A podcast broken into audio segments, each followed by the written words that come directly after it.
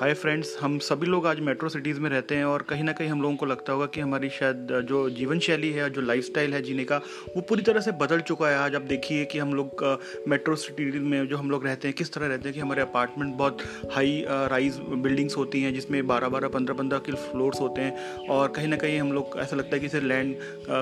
बहुत महँगा होता जा रहा है, दिन पर दिन घर खरीदना बहुत महँगा होता जा रहा है। तो कहीं ना कहीं हम लोग बहुत छोटे छोटे घरों में जुड़ चुके हैं, यानी कि हम लोग बहुत नज़दीक नज़दीक आ चुके हैं। तो ऐसे में आप लोगों को अगर लगता है कि आपको मेट्रो सिटीज़ में अगर कुछ चीज़ सीखनी है तो क्या सीखना है? आई थिंक हमको लगता है कि हम लोगों को और बहुत ज़्यादा सिविलाइज होने की आवश्यकता पड़ेगी। और कैसे हमको सिविलाइज होना है? बिकॉज़ अगर हम इतने नज़दीक नज़दीक अब आके रह रहे हैं, पहले तो हम लोग खेतों में रहते थे फार्म हाउस होते थे, और पहले आज से पचास से साठ साल पहले हमारा जीवन जो जीने का तरीका था, हमारे रेजिडेंशियल का जो हमारे घर के तरीके थे, हमारे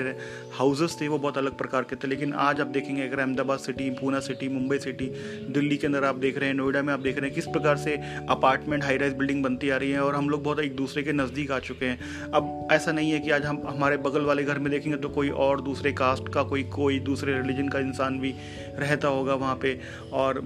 इस प्रकार की चीज़ एकदम बदल गई हैं। पहले हम एक ही गाँव में रहते थे तो मान लीजिए कि एक ही यादवों के गाँव है तो सारे यादवों के होते थे। इधर की तरफ़ अगर मान लीजिए किसी और कास्ट के या किसी और जाति के या किसी और धर्म के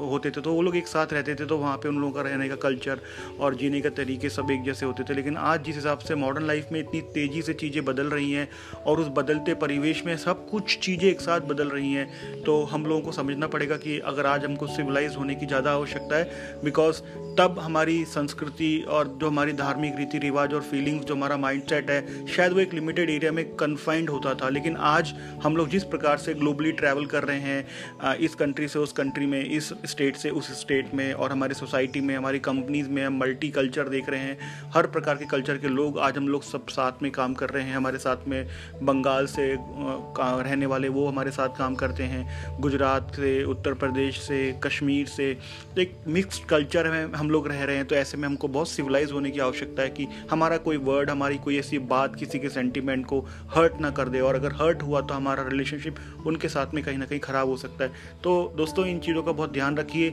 अगर आप लोग भी मल्टी कल्चर पॉपुलेशन से आसपास रहते हैं या उनके साथ में काम करते हैं तो आप ध्यान रखिए। आप जिस अपार्टमेंट में रहते हैं तो आप अपने लीजर और अपने हॉबीज़ को ऐसे इस तरह से मॉडिफाइड करें कि आपका कोई शौक किसी को आ, कोई का कोई प्रॉब्लम तो नहीं दे रहा है। मतलब क्योंकि आप अपार्टमेंट में सामने आमने रहते हैं। मान लीजिए कि आपको म्यूज़िक सुनने का शौक है। अक्सर ये प्रॉब्लम देखी गई है कि कुछ लोग लाउड स्पीकर पे बहुत तेज़ म्यूज़िक लगाते हैं। और तो हो सकता है कि उसी अपार्टमेंट में कोई बच्चा अपनी प्रिपरेशन कर रहा हो। आज के ज़माने में कॉम्पिटिशन बहुत बढ़ रहा है तो हर घर के अंदर कुछ ऐसे बच्चे हो सकते हैं जो पढ़ाई करना चाह रहे हो या कंप्यूटर में कोई असाइनमेंट के ऊपर कोई काम कर रहा हो। आजकल बिज़नेस भी इस प्रकार का बहुत ज़्यादा हो गया कि ऑनलाइन बिज़नेस तो ऐसा हो सकता है कि आपके अपार्टमेंट में जब आप म्यूज़िक सुन रहे हो या किसी प्रकार का कोई नॉइज़ आप अपने घर से ज़्यादा प्रोड्यूस कर रहे हो तो सामने वाले के घर में बालकनी से होकर दरवाजे के डोर के नीचे से वो उसके घर में जा सकता है और उसको बॉदर कर सकता है। और उसी घर में अगर मान लीजिए कोई ओल्ड एज भी है तो उसको भी प्रॉब्लम हो सकती है और मान लीजिए आजकल डिसीज़ भी बहुत ज़्यादा बढ़ रही हैं तो हो सकता है कि किसी घर में कोई पेशेंट हो और आपका कोई ऐसा जेस्चर या बिहेवियर या ज़्यादा ज़ोर से बोलना, ये सब चीज़ों को आपको सोचना पड़ेगा मुझे लगता है कि शायद आज कि इस दुनिया में अगर हम लोगों को एक साथ रहना है तो हम लोगों को ज़्यादा सिविलाइज होने की आवश्यकता है। कहीं ना कहीं हमको ये सोचना पड़ेगा कि हमारे अपने जो थाट्स हैं, हमारे अपने जो रिलीजन है, वो केवल हम अपने माइंड तक रखें और हम उसको इस तरह से एग्जिबिट ना करें जो सामने वाले को कोई किसी प्रकार का कोई प्रॉब्लम कोई क्रिएट करे। जैसे कि एक दिन का मैं आपको एक्सपीरियंस बताता हूँ कि हम लोग, मैं ट्रेन में ट्रैवल कर रहा था अहमदाबाद से अजमेर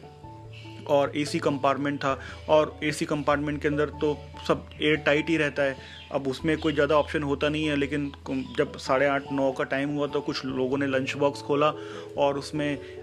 पूरे डब्बे में केवल एक मुस्लिम्स मतलब मुस्लिम कपल्स था जिसमें एक लड़की और एक लड़का था और बाकी सब लोग हिंदू ही थे जहाँ तक मैं समझ पाया चीज़ों को। तो हम सब लोगों ने खाना खाया, अपने अपने लंच बॉक्स खोले और कोई बहुत ज़्यादा प्रॉब्लम हम नहीं हो पाई और आराम से आधे घंटे में सब लोगों ने खाना खा लिया। बट उस समय उन मुस्लिम्स कपल्स ने शायद खाना नहीं खाया था और फिर जब दस, साढ़े दस के आसपास जब उन्होंने बॉक्स खोला अपने खाने का तो वो इतनी ज़ोर से स्मेल कर रहा था पूरे पूरे एसी कंपार्टमेंट के अंदर मैं उस वक्त एसी में मतलब हम लोग थे और और कई और भी लोग थे मेरे साथ तो इतना स्मेल उनका जो नॉनवेज का जो स्मेल वहाँ से निकला तो पूरे डब्बे में इतनी ज़बरदस्त तरीके से फैल गया कि सबकी नींद खुल गई और सब लोग उठ गए और बोल तो कुछ नहीं पाए because everyone has a right to travel and right to each but कहीं ना कहीं मुझे लगता है कि इन चीज़ों को बोलना ज़रूरी है कि अगर आप इसको सुन रहे हैं तो कहीं ना कहीं उन तमाम बातों को आप ध्यान में रखिए कि कहाँ पे आपको थूकना है कहाँ पे नहीं थूकना है कहाँ पे आपको चलना है कहाँ पे आपको नहीं चलना है कहाँ पे अपनी गाड़ी को आप पार्किंग करना है। अभी सोसाइटीज़ में देखिए पार्किंग अलर्ट पार्किंग होता है। उसको अगर आप सही जगह पे पार्क नहीं करेंगे तो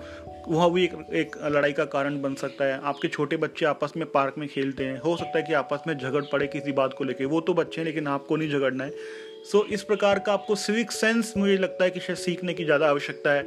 और अगर आप वो सीखते हैं और उस बिहेवियर को कंट्रोल करते हैं तो शायद मैं समझ सकता हूँ कि आने वाले समय में हम लोग इस मेट्रो सिटीज़ के अंदर आराम से एक दूसरे के साथ में, भाईचारे के साथ में रह पाएँगे। अदरवाइज़ पुलिस स्टेशन और कोर्ट कचहरी तो बहुत पहले से ही ऑक्यूपाइड हो चुके हैं। वो लोग अंडर ऑलरेडी उन पर लोड बहुत ज़्यादा है और इसी प्रकार के लोड को अगर हम बढ़ाते चले जाएँगे तो वो भी एक स्ट्रेस हमारे लिए क्रिएट करेगा।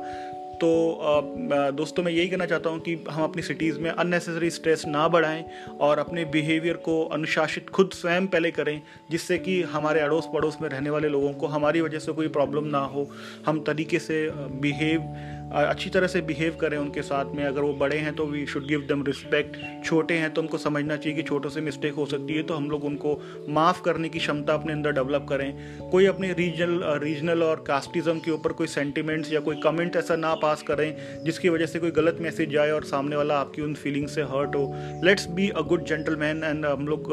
ये साबित करने की कोशिश करें कि हमको एक मौका मिला है आसपास सब एक दूसरों के साथ रहने का तो हम लोगों को सीखना पड़ेगा कि एक सोसाइटी में, एक जगह पे हम लोगों को कैसे रहना चाहिए। तो दोस्तों, आज का संदेश सिर्फ़ यही था कि हम लोग ज़्यादा सिविलाइज बने और मेट्रो सिटीज़ में जिस प्रकार से चीज़ें बदल रही हैं हमारे जीवन में, उन सब चीज़ों को हम लोग कोप अप करें और एक ऐसा एग्ज़ाम्पल सेट करें कि जहाँ पे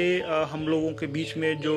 प्रॉब्लम्स हैं कॉन्ट्रडिक्शंस हैं इश्यूज़ हैं, वो ज़्यादा ना बढ़ें और हम लोग अपनी अंडरस्टैंडिंग को मैच्योर बनाते हुए एक अच्छा एग्ज़ाम्पल सेट करें कि हम लोग कोई सी भी मेट्रो सिटी हो, किसी भी धर्म के लोग हो हम उन सब के साथ में रह सकते हैं। तो मुझे लग रहा है थोड़ा सा हम लोग को रेट्रोस्पेक्टिवली चेक करना पड़ेगा और अपने अंदर कुछ करेक्शन और कुछ नियम और कुछ प्रिंसिपल सेट करने पड़ेंगे और उसके साथ अगर हम चलते हैं तो मुझे लगता है कि आने वाले समय में इंडिया के अंदर क्योंकि मेट्रो कल्चर बढ़ने वाला है लैंड के प्राइजेस इतने बढ़ रहे हैं और आज इस प्रकार से जो ग्लोबल शिफ्ट है हम लोग देखते हैं within the country and out of the country also तो आने वाले समय के अंदर ऐसा हो भी सकता है कि हम लोग शायद अभी तो हम इंडियंस की बात कर रहे हैं maybe will see the more Africans also working in our country और maybe the other side of the Europeans also coming to the country so हम लोगों को ये सब चीज़ों के लिए ओपन रहना चाहिए और ऑफ़ कोर्स लॉ का पालन सबको करना चाहिए बिकॉज़ किसी भी कंट्री में अगर एक एक अच्छा लॉ है तो वो सब चीज़ों को कन्फाइन करता है कोई भी गलत चीज़ नहीं होगी। बट इस मैं मानता हूँ लॉ से ज़्यादा आपका खुद का प्रिंसिपल और आपके खुद के अपने जो नियम है जीने के लिए अगर आप ज़्यादा सिविलाइज हैं और ज़्यादा चीज़ों को समझते हैं कि अब आपका कोई बिहेवियर किसी को डिस्टर्ब नहीं करेगा तो मैं समझता हूँ वो शायद एक, एक अच्छी स्टेज होती है और मुझे लगता है कि शायद हमें उस स्टेज की तरफ़ जाना चाहिए सोचना चाहिए और समझना चाहिए कि हमारा कोई व्यवहार किसी को परेशान ना करे। तो दोस्तों, मिलेंगे किसी ऐसे ही किसी अलग से कोई नया सब्जेक्ट जब मेरे दिमाग में आएगा, मुझे लगेगा कि आपसे शेयर करना है तो मैं शेयर करूँगा। And thanks lot for listening Paribhasha और मेरी परिभाषा में यही कोशिश रहती है कि किस तरह से हम लोग डे बाय डे ज़्यादा ह्यूमन ह्यूमन नेचर और ह्यूमैनिटी की तरफ़ बढ़ते चले जाएँ। Thanks for listening Paribhasha podcast